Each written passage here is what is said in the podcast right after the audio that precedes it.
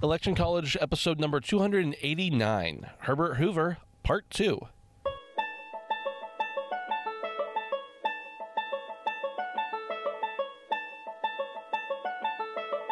Let's throw a political party. Face it, the political scene sucks. But did it always? It's time for Election College, and class is in session. Now, your hosts, Jason Goff and Ben Smith.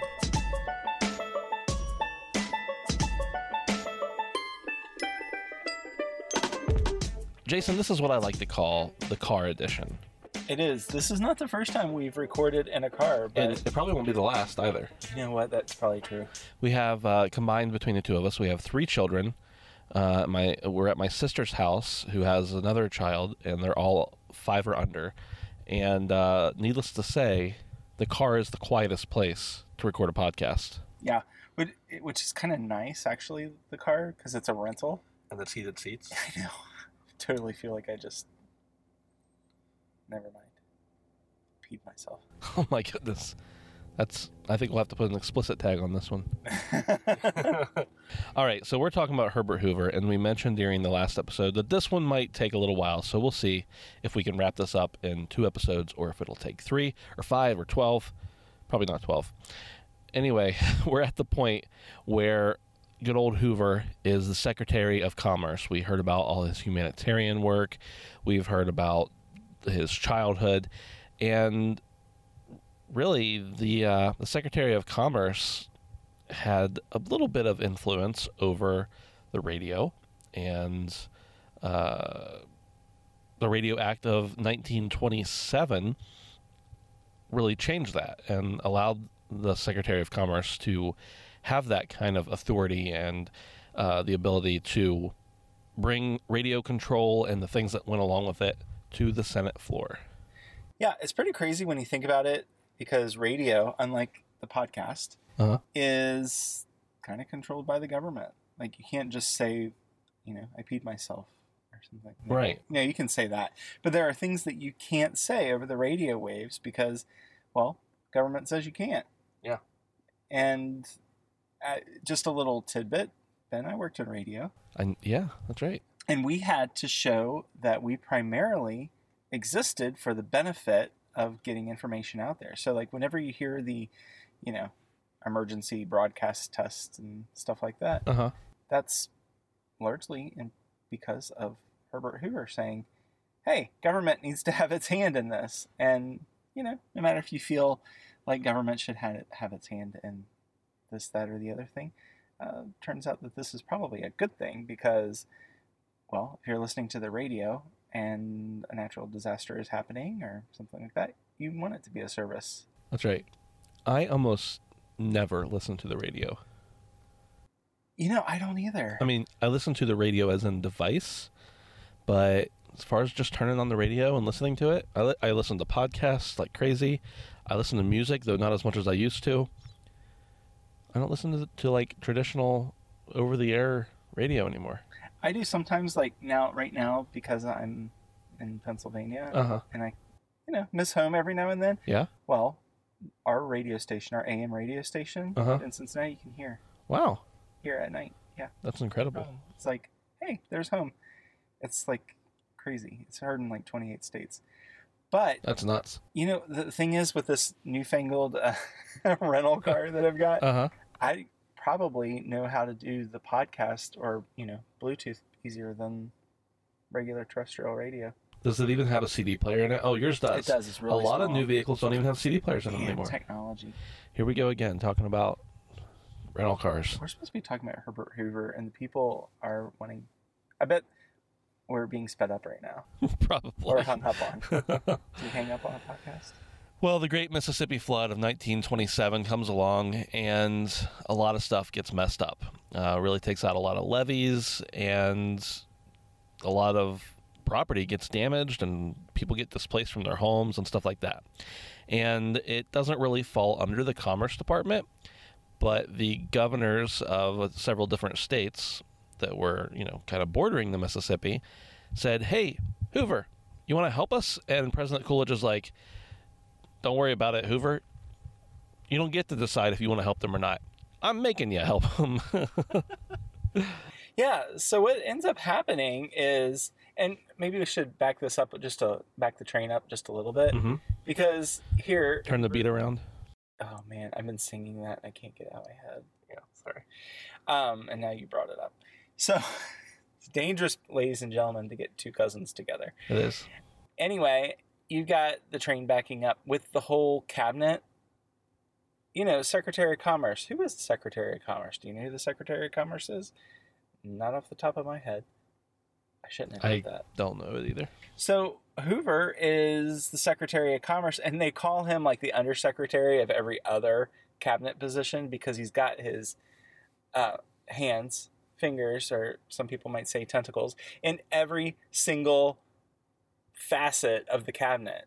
And he really begins to overshadow Coolidge himself. And one really cool thing, and I guess it's not, I don't know, you have to take history at its uh, in light of the era that it's in, right? Right.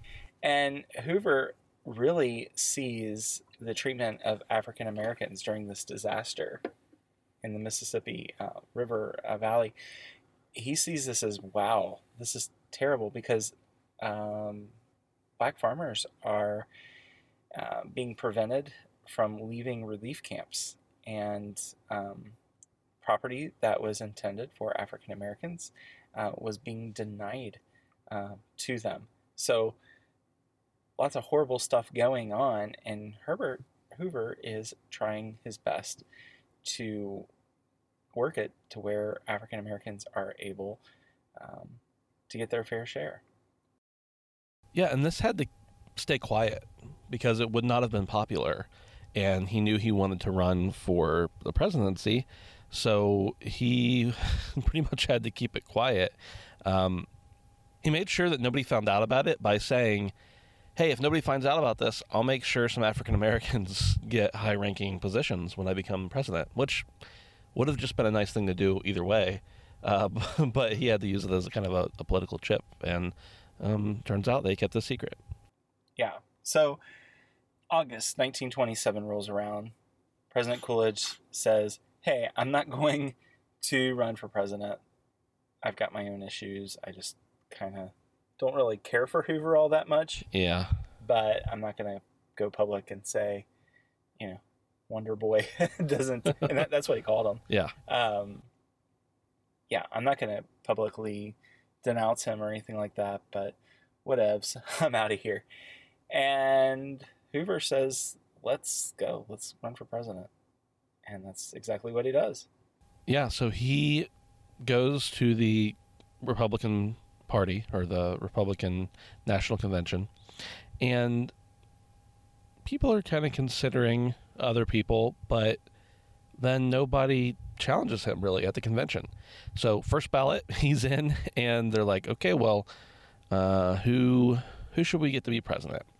How about Charles Dawes? We've heard about Charles Dawes before. We might have even talked about him before. Yeah, not too far ago. And Coolidge was like, I hate Dawes. If you select him, I will consider it, quote, a personal affront, end quote. So, needless to say, they didn't select him. And instead, or actually, I shouldn't say needless to say. Sometimes saying that makes something happen that you didn't want to happen. That's true. Needless to say, is something that should be eradicated from what we say. Well, sometimes it is needless to say. Well, needless to say. So they select Senator Charles Curtis, who's from Kansas, and uh, Hoover accepts the, the nomination. Curtis accepts the nomination, and he says, "Look, I'm just planning on continuing the things that President Harding and President Coolidge put into place, and go from there." Yeah. So Hoover's like, I'm efficient and I'm going to make sure that Republican prosperity continues. And Alfred E. Smith, uh, he's going to lose big time. And that's exactly what happens. Because why does Al Smith lose big time? Well, you could say this, that, or the other thing, but a large part of it has to do with the fact that Al Smith is Catholic, or was Catholic, or depending on how you look at it, right? Yeah. And, you know, that's kind of on the national scene. Not a very popular uh, religion to be. And, uh, well, if you look at the states that Smith won versus the states that Hoover won Uh-huh. in that 1928 election, it's ridiculous. It is. like, Hoover painted the country red. Yeah. And of course, you know, there are some other things that separated them, um, but mostly it came down to that bias against Catholics, which is really interesting knowing, peeking into the future here a little bit. Not even 30 years later, we're going to have a, our first Catholic president. Yeah. It's amazing how 30 years can change something. Yeah. And then, okay, peeking even more into the future, what was it? Almost less than 40 years after that, we have our first black president. Yeah. That's all pretty. That's a pretty quick timeline considering how long it took to get even to a non-Protestant. Yeah, and you think about it too, like you had an African American president uh, running for re-election Right. against a Mormon. Oh wow, you're right. Ever think about that? That's true. Which you know, kind of like a little segue because we're getting a little personal here. Yeah. You have a Mitt Romney chia head. I in do. Your office. I found it at Goodwill for three dollars. Spectacular. It's really good. Um, my wife found Sophia from Golden Girls Uh huh. chia head. Oh, nice. It's really awesome. we uh, we might be giving that that chia head a, the the Mitt Romney chia head away pretty soon. It's not really a chia head, I don't think. I think it's like a banker. I don't, I don't know what it is. Maybe it is a chia head. you put seeds on his head. and Really? There's gray or not gray, green. Oh, I've never done anything with chia pets. So Man, ladies and gentlemen, let me tell you the crazy stuff that happens in Ben's house. join the group. Maybe win the chia head. Okay, go ahead. Yeah, there's that. There is somebody riding a bike or something by with a green halo. You have a green helmet on. That's oh, It's like oh, lit I thought he wiped out. He didn't. No, he didn't wipe, wipe out. Man. At Fast Times in Butler, Pennsylvania, ladies and gentlemen. Um, The car edition. But the crazy things that Ben does and his wife do in their house with their two boys, they have like a house for a praying mantis. Uh huh. Uh, they've caught two frogs. Or is it Toads. toads? They're toads. Sorry, toads. Yeah. And then what was the other thing? Oh, Butterflies. butterflies. Yeah. Yeah. Like Ben's wife gave my wife a caterpillar, and we've been watching this caterpillar do its thing, and it turned into a butterfly the other day. Crazy. So, metamorphosis. Why is it cra- Why is that crazy? It's just amazing that it happens inside. Oh yeah. Oh, you may not think it's crazy because like you're used to it. But, I got rid. Of, we got rid. No, I didn't get rid of it. The the praying mantis is gone now oh, because they only live so long, and so we thought it'd be better for it to go and do do its thing before yeah. it was it was done for the season because they only last until it starts getting cold. Oh, So it'd be better if they could. You want the praying mantis species to survive.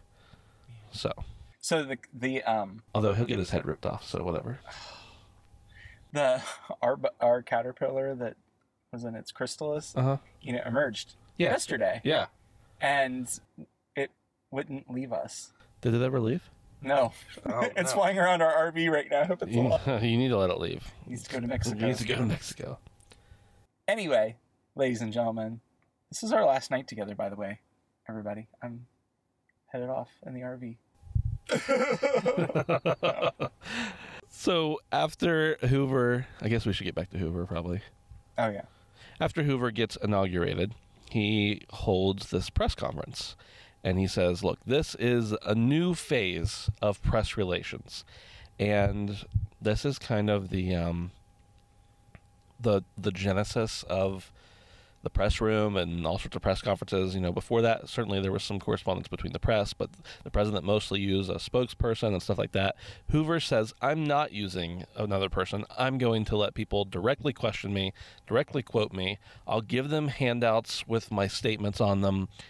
And uh, they're not going to just have to guess what I think. I'm going to tell them exactly what they think. Also, he was probably thinking, people have been having too many typos in the past, so I'm going to make sure that that goes away. And in his first um, four months in office, he holds press conferences more frequently and to open to more people of the press than anybody ever had before that.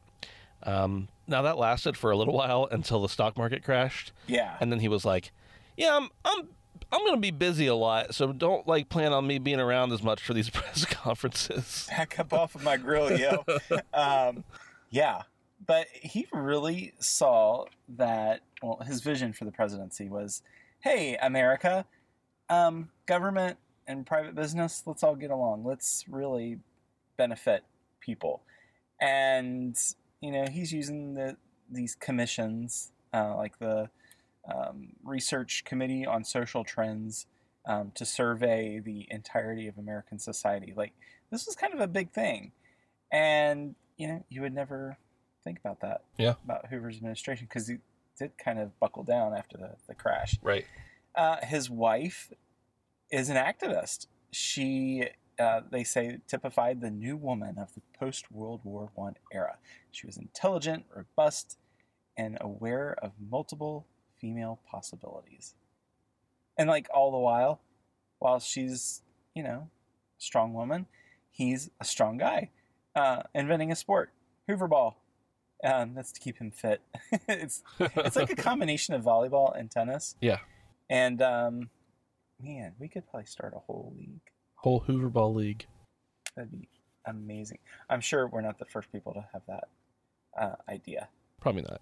He is doing a lot to reach out to the African American committee. His wife, Lou, does defy custom and invites the wife of Republican Oscar DePriest, uh, who was the only African American member of Congress at the time, to tea uh, at the White House. And get that, Ben.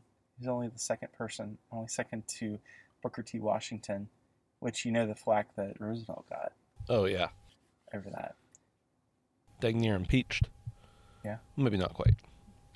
Uh, so Charles Curtis is the first Native American vice president, and we will talk about Curtis in the future. Uh, but this really helps with the visibility of issues that were specific to Native Americans and also just anybody else who wasn't, you know, white. Um, so a lot of humanitarian efforts on multiple fronts, and then a lot of uh, civil rights relationships uh, that would that would encourage those civil rights taking place as well. Uh, so Hoover comes in and says, "Look, if we if we just keep going with these policies we've had for a while, poverty is going to be gone pretty soon." And there's a lot of technological pro- progress at this point, and the stock market is just climbing, climbing, climbing. But then the stock market crash of 1929, which we affectionately refer to as Black Tuesday, happens, and here comes, not all at once, but pretty quickly, the Great Depression. And, you know, there is the possibility, yeah, the stock market crash certainly had something to do with it. Some of the policies in place certainly had something to do with it. But there's like a lot of reasons that are kind of a mix of why the Great Depression happened. But Hoover says, look, people didn't trust the financial system, therefore, the economy crashed. That's the long and short of it. That was his take on why the Great Depression was happening, which is, of course, they didn't call the Great Depression at the time. It's like this sucks. They were just like, this is this is a depression. Yeah. it wasn't great yet. Yeah. Uh, Hoover does gather business and labor leaders together. It's like, hey, economists, get over here. Help me out. And what do you do? You blame Mexico. he says uh, it's all Mexico's uh, fault because he's like, um, there's too many Mexicans um, coming across the border. Yep. He says, get out, Mexicans. And um, it's called the Mexican Repatriation Program. They force migrated approximately half a million to a two million people back to Mexico. And It's uh, crazy they don't have records on how many exactly there were. I know. Yeah. They're all undocumented. Yep. And um, you know, this continued. This wasn't just a Hoover thing. This was like continued until 1936. Yeah. But And like a while after that. yeah, Not in this exact same way, but there's always an excuse to push people across the border. Right. And exportate or deportation pops up more here and there in history, and um, obviously immigration reform and stuff like that pops up here and there different times in history. But it's never. I mean, it's always happening. Yeah. There's always people being deported. Yeah, and the issue of like raising tariffs and Uh-huh. things like that. Uh, ladies and gentlemen, there's nothing new about what you see in the news today. Yeah. Hoover does remind me a lot of other presidents. Yeah.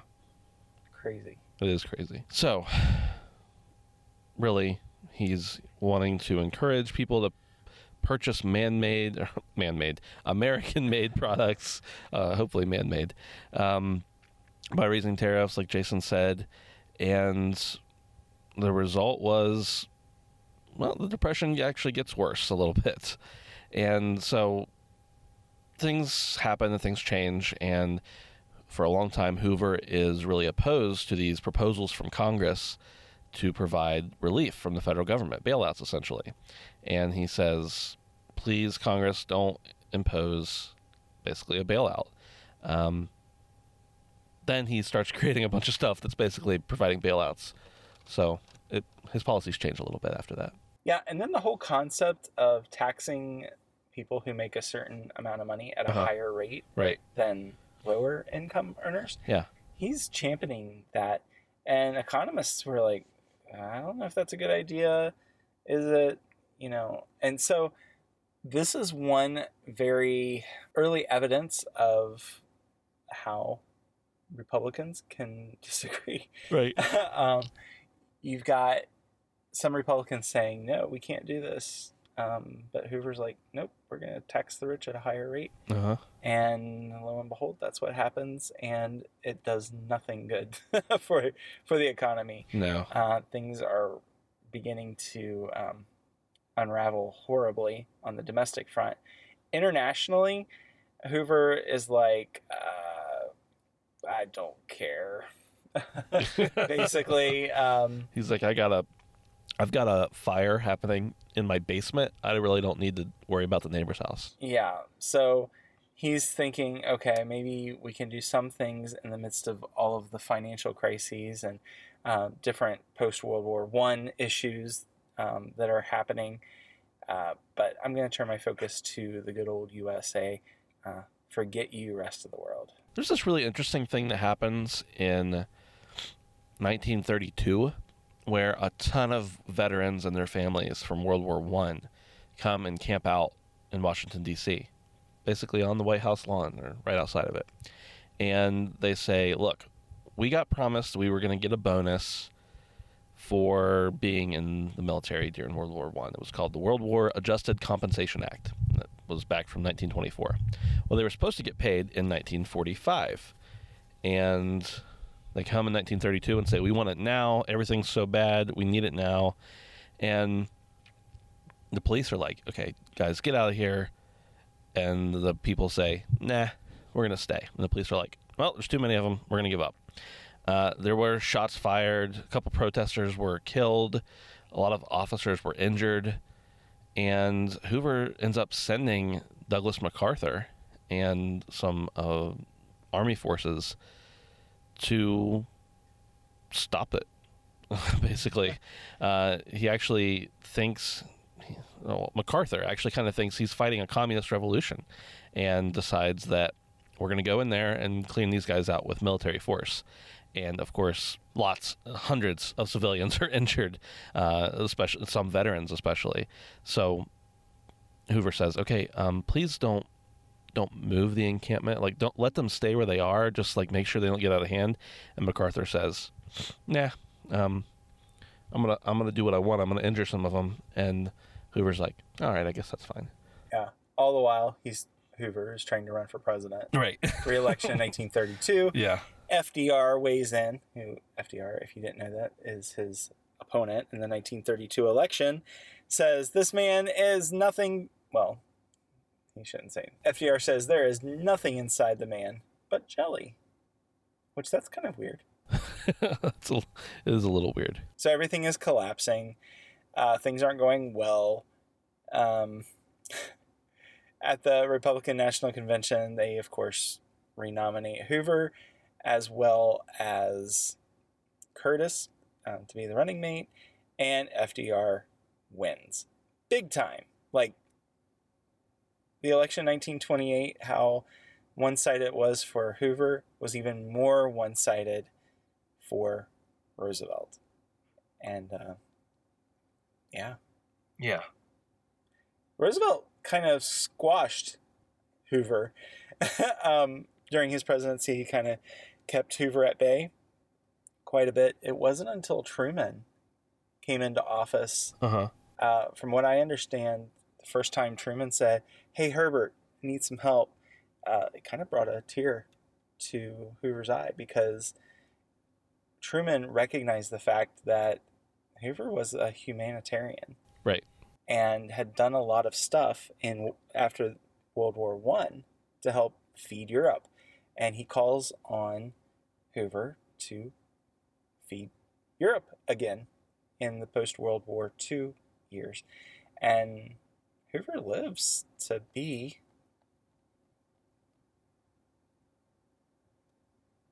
and Hoover lives until 1964 and is championing conservative causes Uh huh. uh, right up until the time of his death. But uh, he was kind of the elder statesman that we don't really talk about too much, but there he was. Yeah. It's really interesting, Jason, because uh, not only when, when he was going around on his campaigns campaign trip to run for president again, uh, not only were people who were very upset about the Great Depression and about the economic downturn, and of course blaming him all for it. Uh, not only was that happening, but they were outside throwing eggs and rotten fruit and heckling him while he's speaking and trying to kill him. Uh, there was one guy that the Secret Service apprehended who was carrying sticks of dynamite, and another guy that actually removed some of the, the spikes from the, the train tracks. The that whoever was on that train, so they really disliked him, and they basically there's a lot of blaming of him of being uncaring about the people who were poor and who were needy, and okay, certainly there were probably some things everybody can do more than they're doing, but like this is the guy, like you said, that provided all this aid in the past and who continued to provide aid in the future. So, was he really uncaring, or was he just in a situation where he wasn't able to help everybody? That's for you to decide. Uh, but it's just interesting the public perception for sure. Yeah, so there you have it, Herbert Hoover. Um, I always thought of Hoover as the guy who just kind of was in office because of the Great Depression. Uh huh. His legacy was tarnished, but his legacy is much deeper than that. He actually has a lot of family that's still active politically, journalistically. Um, interesting set of values that you normally wouldn't see in um, expressed Uh huh. in current party politics, the way things are right now. But it would have been interesting to see what his take on some of the social uh, and economic issues of today would be. Definitely. It would also be interesting to see what the take on this podcast is by all of you who listen. You can let everybody know what your take is by going over to electioncollege.com slash iTunes or just going into iTunes and looking up Election College, however you want, and leave us a nice little rating and review. It really does. We haven't mentioned specifically the, the dance, which goes by the name of the happy dance that Jason and I do, but it does exist and, and we do it. It is the house shakes. both houses if we're in separate houses. Yeah, especially mine, because Well, that's all you have to do is scratch your head and my house shakes. Yeah. Because I live in an RV right now. hey, uh, Down by the river? Yeah, actually. actually, uh, the old RV is going to be heading out this week uh, to central Pennsylvania, and I hope Ben will be joining me. Yeah. Uh, as there's a lot of history to be seen um, there in central PA. Love to get your suggestions on places that you have been. And of course, there is Wheatland, uh, the Buchanan house that I've never been to, even though I have family that lives like a mile away from there. That's crazy. Anyway, You should be ashamed of yourself. I am ashamed of myself, Good. but nobody else in my immediately immediate family would want to go. Yeah, I'll go with you. Come on out. All right. Hey, while we're sharing stuff about what we're doing, uh, we'd love to have you join us in our group, electioncollege.com slash group. That will take you to the Facebook group where we would love to interact with you. That's right. If you're shopping on Amazon and you want to help us out, go to electioncollege.com slash Amazon. Everything you buy will be the same price as you're used to, but we'll get like between 4 and 7% of it. Good old Jeff Bezos doesn't need all that money. We'll take 4% of it. And a bell rings every time, Yes. which means an angel gets its wings. And Angel gets his wings. And that's exactly what happens. Thanks, everybody. See you next time.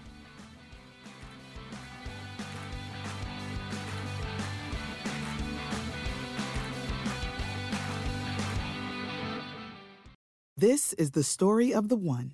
As head of maintenance at a concert hall, he knows the show must always go on. That's why he works behind the scenes, ensuring every light is working, the HVAC is humming, and his facility shines. With Grainger's supplies and solutions for every challenge he faces, plus 24 7 customer support, his venue never misses a beat. Call quickgranger.com or just stop by. Granger, for the ones who get it done.